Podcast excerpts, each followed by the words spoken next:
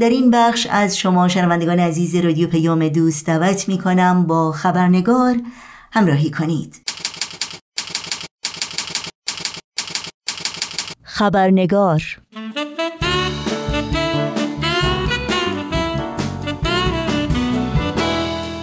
و ما قبل از هر چیز اجازه بدین تا خبرنگار این هفته رو با تبریکی گرم و صمیمانه به خانم نرگس محمدی، فعال برجسته حقوق بشر، برای دریافت جایزه صلح نوبل سال 2023 میلادی تقدیم کنیم. او حقیقتاً از قهرمانان خستگی ناپذیر داستان زنان و دختران ستمدیده ایران است که سالهاست برای احقاق حقوق انسانی و تحقق آرمانهای عدالت و برابری تلاش کرده. در بیانیه جامعه جهانی بهایی که اخیراً به همین مناسبت منتشر شد آمده است: امیدواریم که نرگس محمدی و تمامی ایرانیان از این لحظات قوت قلب گرفته و تلاش‌هایشان را برای برابری و عدالت در ایران ادامه دهند. و ما تغییر و تحول دو پدیده مهم در جوامع انسانی هستند که اگرچه معانی و مفاهیم متفاوتی دارند، اما اغلب تعبیر مشابهی را در ذهن تداعی می‌کنند. و از این روست که انسان‌ها اگرچه به منظور تحقق آرمان‌های والای انسانی خودشون به ایده و هدف تحول می‌اندیشند و با همان ایده و فکر تصمیم می‌گیرند، اما در عمل روش تغییر رو پیشه می‌کنند و از این جهت حتی با ایجاد تغییر که گاهی زودگذر و گاهی واهی و ریاکارانه به آنها ارائه شده، به نتیجه کاملاً متفاوتی می‌رسند. و این گونه است که چرخه های ویرانگر ظلم، نابرابری و نابسامانی همچنان تداوم می‌یابند. جنگ ها نمونه بارزی از این گونه تلاش ها هستند و تاریخ اگر بتوان پندی از آن گرفت، به ما نشان می‌دهد که تغییر روش مطلوبی برای ایجاد یک تحول پایدار و عامل تأثیرگذاری در پیشرفت جوامع انسانی نبوده است.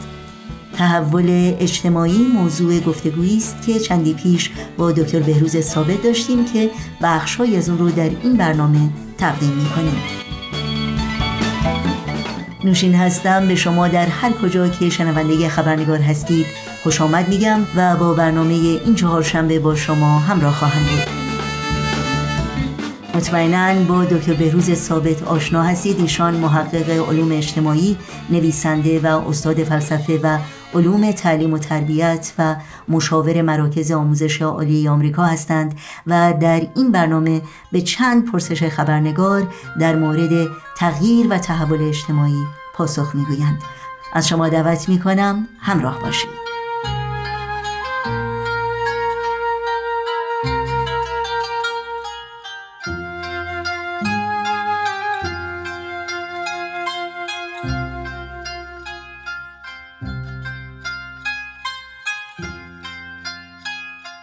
آقای دکتر بهروز ثابت، درود بر شما.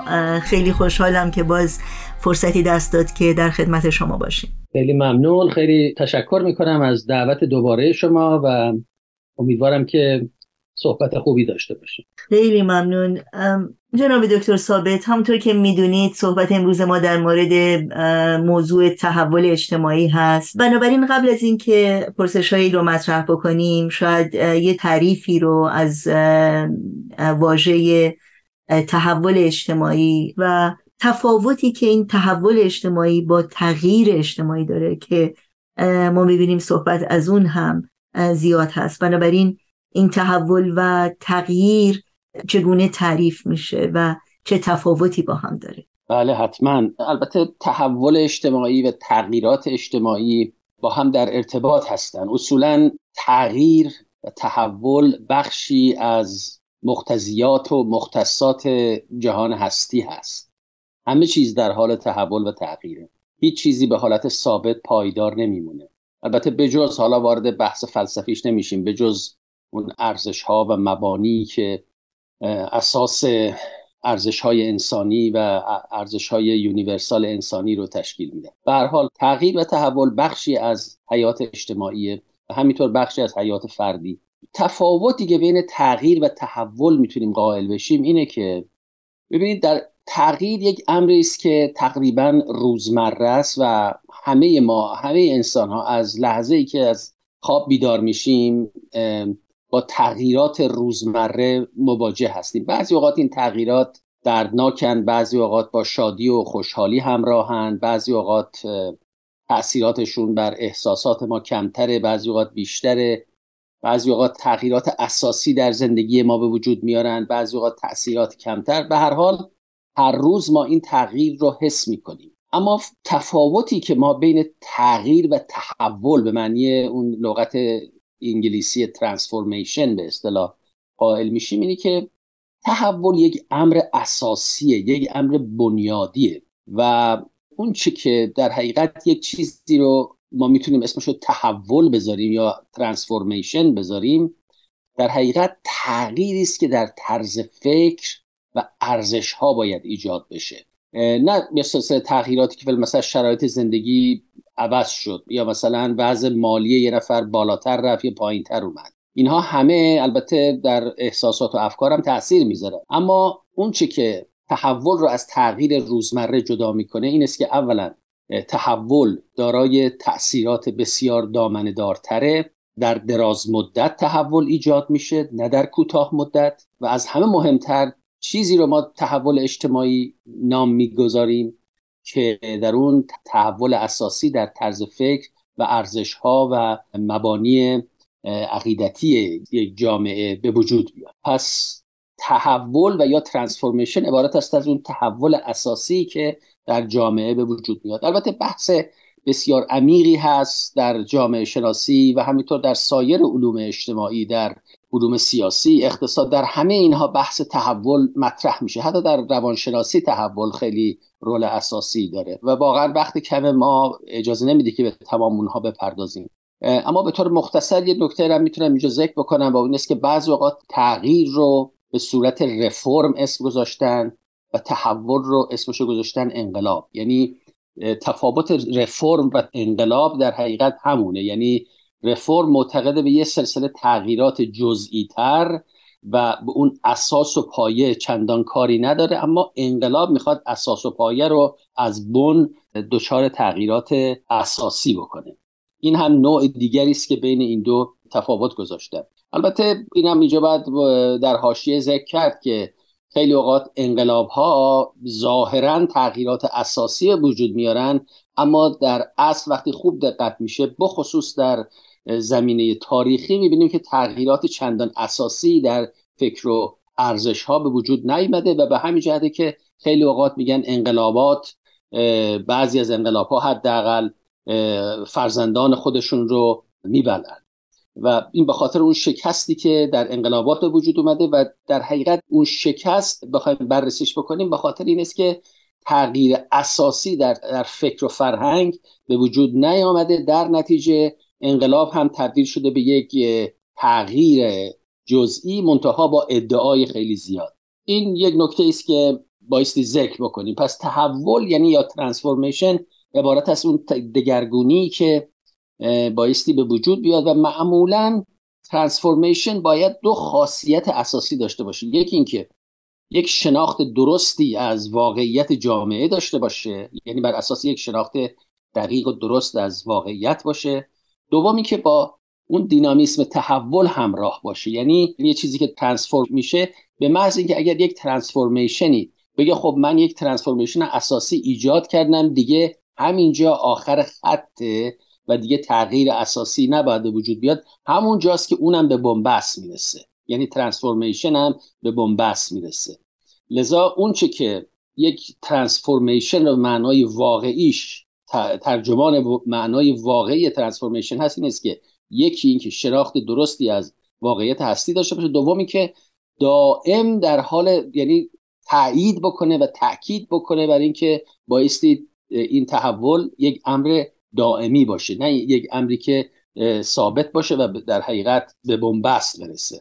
این رو ما در تاریخ علم می‌بینیم. علم هم این دو رو به نوعی مورد بحث قرار میده. مثلا تغییرات جزئی در علم همون تغییراتی است که به وجود میاد، اما اون تغییرات اساسی رو اسمش رو گذاشتن پارادایم شیفت، یعنی یک پارادایم اساسی ایجاد میکنه. اما خود پارادایم هم اون پارادایمی که مثلا پارادایمی که اینشتین در علم فیزیک ایجاد کرد، خود اون پارادایم هم باز الان داره مورد بحث قرار میگیره. پس این خاصیت علمی که همواره به دگرگونی و تحول مداوم باور داره یکی از شرایط مهم تحول و ترانسفورمیشن هست. خیلی ممنون.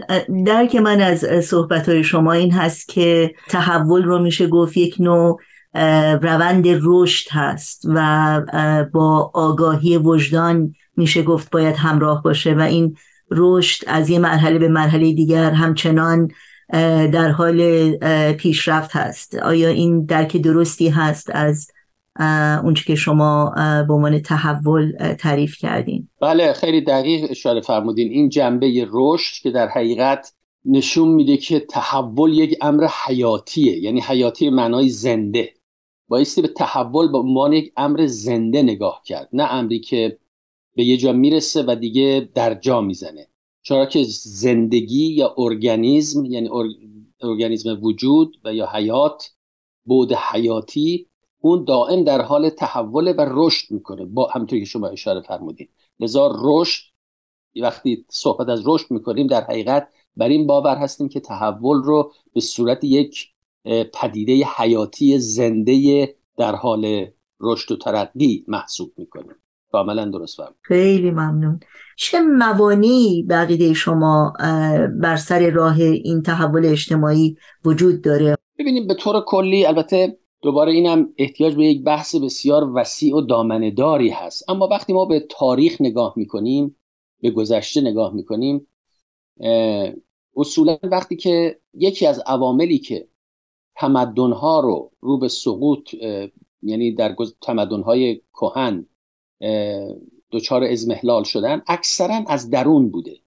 این نکته خیلی جالبیه. البته بعضی اوقات هم از خارج حمله شده، نیروی خارجی اومده، کشور خارجی اومده و خب در هم شکسته. اما باز نکته درس تاریخی دیگری که میشه گرفت این بوده که معمولاً در این برخورد تمدن‌های کهن اون کشوری شکست می‌خورده یا اون تمدنی شکست می‌خورده که قبلاً پایه‌های درونیش ضعیف شده بوده و در حقیقت لذا این مطلب به ما خیلی میتونه درس بده برای آینده. و معمولاً وقتی که تمام این اطلاعات و داده‌های تاریخی رو کنار هم می‌ذاریم می‌بینیم که چند عامل بسیار مؤثر بودن به عنوان این موانع پیشرفت اجتماعی و یا عوامل ایجاد بحران اجتماعی. و به نظر بنده در رأس اونها اصولاً فقدان یک نوع شناخت و آگاهی از واقعیت اجتماعی بوده. یعنی در حقیقت شناخت جمعی، حالا اسمشو بذاریم، اون شناخت جمعی دچار یک انحراف اساسی شده.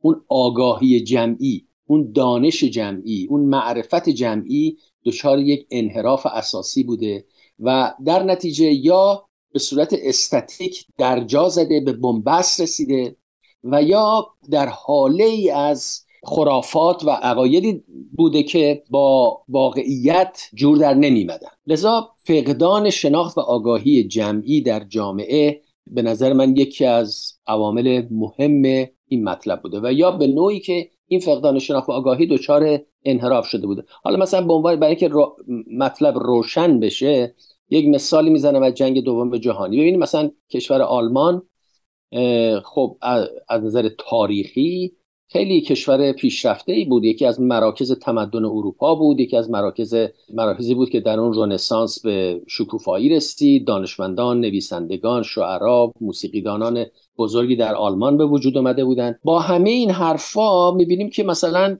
در جنگ دوم جهانی اینها، یعنی اون آگاهی جمعی نتونست جلوی رسوخ افکار افراطی مثل ناسیسم یا فاشیست رو بگیره و این سوال همیشه برای بسیاری مطرح بوده که چه عواملی سبب شد که این حالت به وجود بیاد و در حقیقت چگونه اون آگاهی و شناخت جمعی در آلمان در اون مرحله تحت تاثیر چه عواملی بود. وقتی ما اینو بررسی میکنیم میبینیم که واقعا همین طور بود. یعنی اینکه اولا دموکراسی رو به معنای که بعداً پیشرفت کرد مردم آلمان هنوز تجربه نکرده بودند و شاید حدود 10-12 سال بعد از جنگ اول جهانی بود که به نوعی یک نوع دموکراسی نیمبندی رو تجربه کرده بودند. این یه نکته بود شاید اگه بخوایم ذکر بکنیم. بعد نکته دیگه این بود که در دهه 20 در حقیقت یک نوع شرایطی در آلمان به وجود آمد که بیشتر بر اساس خوشگذرانی، لهو و لعب، فراموشی گذشته، واقعیت رو به کنار بگذاریم، بریم صرفاً با لذات بتونیم به زندگی خودمون معنی بدیم. این یه مقدار زیادی در جامعه آلمان به وجود آمد. نکته دیگری که شاید میشه قابل ذکر است البته ابعاد اقتصادی این مطلب. ابعاد اقتصادی وقتی که به وجود میان یه بحث هم هست که آیا این ابعاد اقتصادی دلایلش روانشناسی جمعی مردم بود که به ابعاد اقتصادی رسید یا ابعاد اقتصادی اون روانشناسی رو تولید کرد. به هر حال اونم یه بحث دیگه است. اما این بحران اقتصادی که از امریکا شروع شد بعد از دپرشن بزرگ و به آلمان رفت و 6 میلیون بیشتر رو در آلمان بیکار کرد، خب این تأثیر عمیقی در شناخت جمعی گذاشت. چرا که وقتی شرایط اقتصادی یعنی اون زیربناهای اقتصادی دچار بحران میشن، برای بسیاری از مردم اجازه تفکر و قضاوت درست رو نمیدن و در نتیجه میتونن اسبابی بشن برای ایجاد انحرافات فکری و عقیدتی. نکته دیگری که میتونیم در مورد آلمان ذکر بکنیم این بود که شرایط در اونجا با تعصبات آمیخته شد، یعنی تعصبات و احساسات غلط. مثلا بعد جنگ اول جهانی خب این احساس غرور سرخورده و یا شکست خورده آلمانی همینطور مثل یک زخمی حضور داشت و دنبال فرصتی بود که دوباره سر بلند کنه. و خب پس این تعصبات و احساسات غلط که خب تحت عنوان ناسیونالیسم و یا برتری نژادی و اینها به وجود آمد، اینها هم در طول تاریخ یکی از عوامل بسیار مهم ایجاد یعنی این بحران‌های اجتماعی بودن. و تمام اینها شرایط اقتصادی، بحران اجتماعی، ایجاد یک شناخت غلط از شرایط فکری و روحی جامعه، اینها همه یه حالتی رو به وجود میاره که اراده اجتماعی رو فلج میکنه. یعنی اراده اجتماعی دیگه نمیتونه در مقابل فشاری که از بیرون برش میاد بتونه مقاومت کنه. در نتیجه اراده اجتماعی در هم میشکنه و به دنبال خودش این بحران‌ها رو ایجاد میکنه. خب البته اینم باعث ذکر میکردیم که شرایط دنیا هم مؤثر بود. یعنی وقتی که اون شرایطی بعد از جنگ اول جهانی ایمپوز کردن بر آلمان‌ها و اون حالتی که به وجود آمد و اون رقابت‌ها و تمام اینها و بخصوص با شکست جامعه ملل، یعنی به عنوان شرایط خارجی زمینا را آماده کرد برای این بحران در آلمان. این مثال زدم که بتونیم تا حدی این دلایل این مطلب رو که معمولاً تقریباً حالت یونیورسال داره، یعنی در اکثر جوامع به وجود میاد. یکی همون که گفتم فقدان شناخت و آگاهی درست از واقعیت اجتماعی، یکی ایجاد تعصبات و احساسات غلط و اینها که سبب ایجاد بحران میشه و بالاخره فقدان اون ارزش‌های اخلاقی که بایستی یک جامعه رو روی پای خودش نگه داره محکم و بالاخره فقدان اراده اجتماعی. خیلی خیلی ممنونم. آیا بقیده شما این درد و رنج و سختی بخشی از تحول واقعی است که همه ما به دنبالش هستیم؟ اگر اینطور هست لطف بکنید در مورد مفهوم این رنج و درد و نقش اون در پیشرفت فرد و اجتماع توضیحات رو بفرمایید. ولی اینم البته بحث بسیار بسیار جالب و عمیقی هست که ریشه در جامعه داره، ریشه در ارزش‌ها داره، حتی ادیان روی این مطلب خیلی تاکید داشتن و اصولا ما ببینیم در تجربه فردی تقریبا متفق القول هستن همه اهل علم، اهل دانش، اهل آگاهی که معمولا بحران‌ها و رنج‌های فردی به دو نتیجه میتونن برسن، یعنی یا انسان رو در هم بکوبن، انسان رو از پا در بیارن، و یا اگر از پا در نیارن میتونن درس عمیقی باشه برای ایجاد یک تحول اساسی. چرا که انسان تا این رنج و درد رو حس نکنه، همینطور در عوالم در اون جذابیت‌های زندگی مادی و نیازهای جسمانی و تمام اینها اونقدر جذابیت برای انسان داره که اگه بخواد، یعنی انسان بخواد از اینها فاصله بگیره و یک نوع تعادلی رو برای خودش ایجاد بکنه، اون در حالت خیلی اوقات در حالت طبیعی، یعنی تحت شرایط نرمال به اصطلاح، به وجود نمیاد. معمولا وقتی که یک بحران ایجاد میشه انگار اون بیداری و اون آگاهی حاصل میشه. من خلاصش میکنم چون میگم میتونیم وارد بحث‌های خیلی عمیق‌تری بشیم، اما این پس در مورد فرد کاملا تثبیت شده است. در شرایط جمعی همین تا حد زیادی درسته. یعنی وقتی که یک جامعه حالا به هر دلیلی وارد یک شرایط بحرانی میشه، زمانی به خودش میاد، زمانی میتونه واقعیت‌ها رو بهتر ببینه، اون واقعیت‌هایی که یک موقعی چشمانش به روی اونها بسته بود. این رنج و درد سبب میشه که به دنبال سوالات بیشتری بره، از خودش یک کمی فارغ‌تر بشه، نگاه دیگری به زندگی و عالم بیاندازه و در نتیجه اونها شناخت بهتری از خودش و محیط پیرامونش پیدا بکنه. این یه امریست که میگم در فلسفه خیلی روش تاکید شده، در ادیان به روش خیلی تاکید شده که چگونه به اصطلاح رنج و درد اسباب تحول شدن.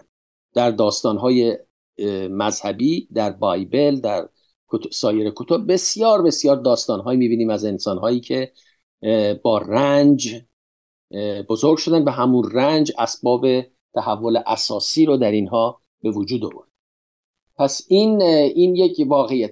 جالب اینه که در علوم اجتماعی، در جامعه شناسی، حتی جامعه شناسی جدید مدرن، این مطلب مورد نظر قرار گرفته. حتی اگر نه همه جامعه شناسان بلکه برخی از جامعه شناسان مثل ساروکین که تأکید میکنن که، یعنی وقتی بخواد شرایط، میدونی که ساروکین یکی از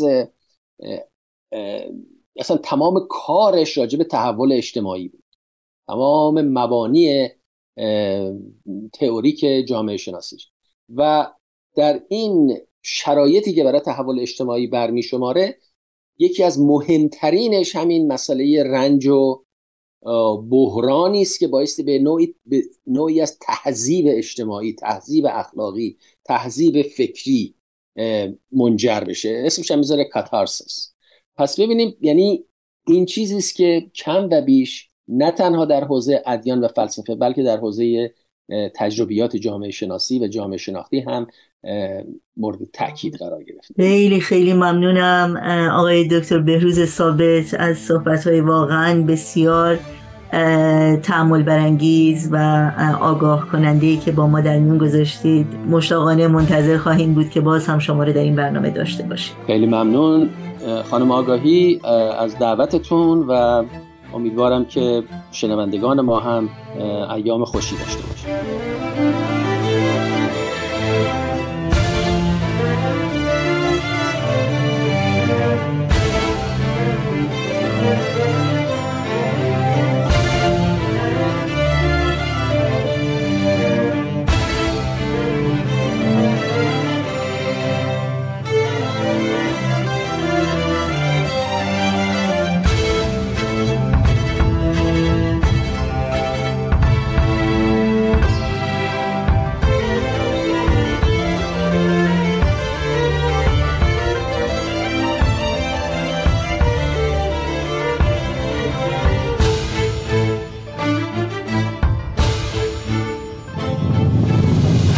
تفنگت را زمین بگذار که من بیزارم از دیدار این خلوار ناهنجار. تفنگ دست تو یعنی زبان آتش و آهن من، اما پیش این اهریمنی ابزار بنیان کرد.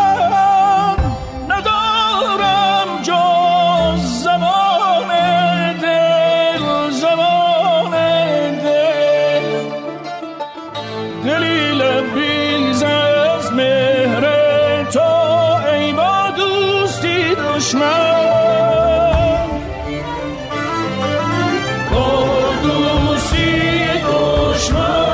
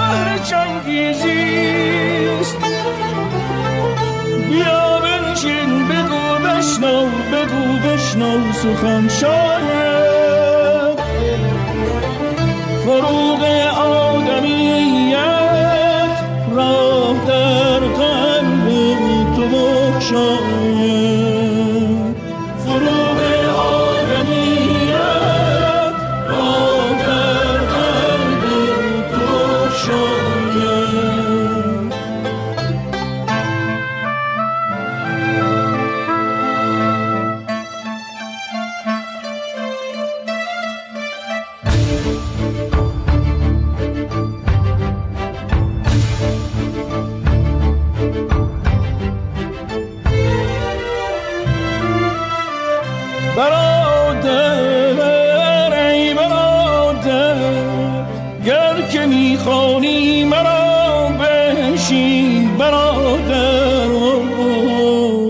تفنگت را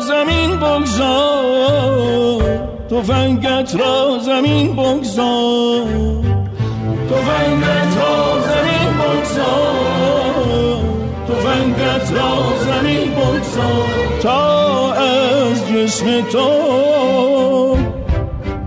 این دیو انسان کاش برون آید برون آید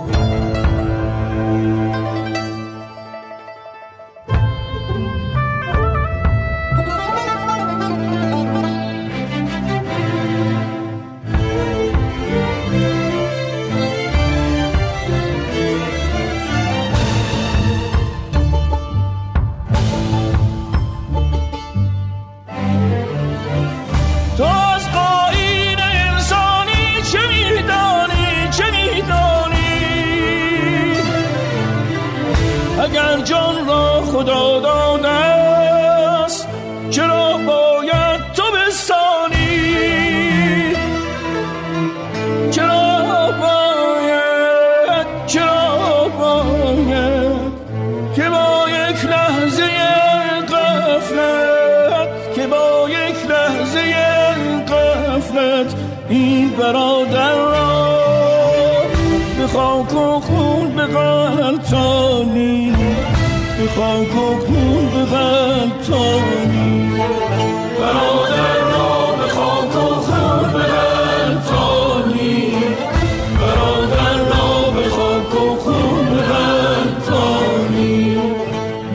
و خون بغلتانی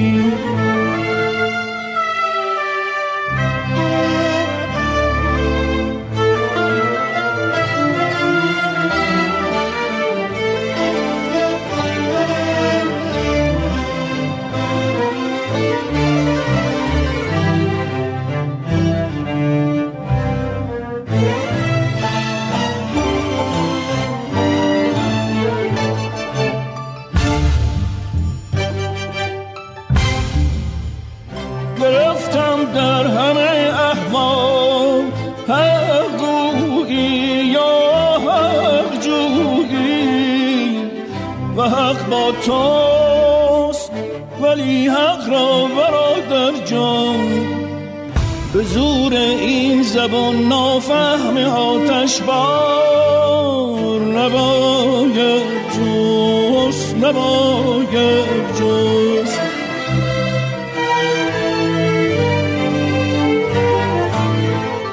اگر این بار شد وجدان خواب آلودت بیدار، اگر این بار شد وجدان خواب آلودت بیدار، تفنگت را زمین بگذار تفنگت را زمین بگذار، تفنگت را زمین بگذار.